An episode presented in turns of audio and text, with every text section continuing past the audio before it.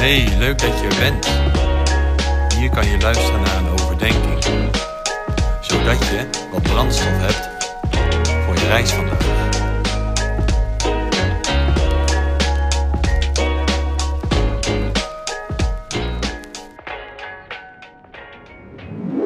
Hey, welkom bij Brandstof aflevering 6.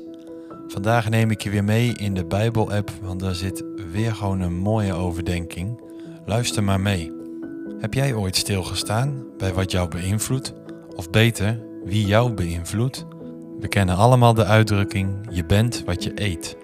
Dit betekent dat wanneer je onregelmatig of ongezond eet, je hiermee je gezondheid negatief beïnvloedt. Of omgekeerd, positief.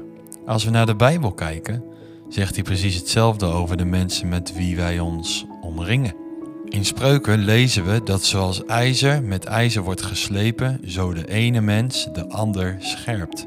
Als wij ons omringen met goede mensen, groeien we in wijsheid en kunnen we zelfs betere mensen worden door hen. Voor ons als christenen betekent dit dat als we vriendschappen cultiveren met andere gelovigen die Jezus ook liefhebben en net als wij in hun geloof willen groeien, dat we dan automatisch betere mensen worden door die vriendschappen. Als we nederig blijven in onze relaties, openen we tevens een deur voor God om ons aan te scherpen door andere mensen.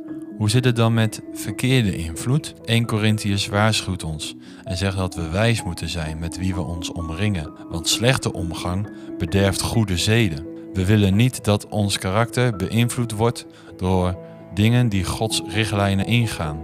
Hij is de goede herder, het licht dat ons leidt, het smalle pad dat ons bij de Vader brengt. Als we samenkomen met gelijkgestemde mensen en Jezus in het middelpunt hebben, dan zijn we op het pad naar succes. Toen Jezus aan het kruis ging, wist hij dat zijn missie tot een einde was gekomen.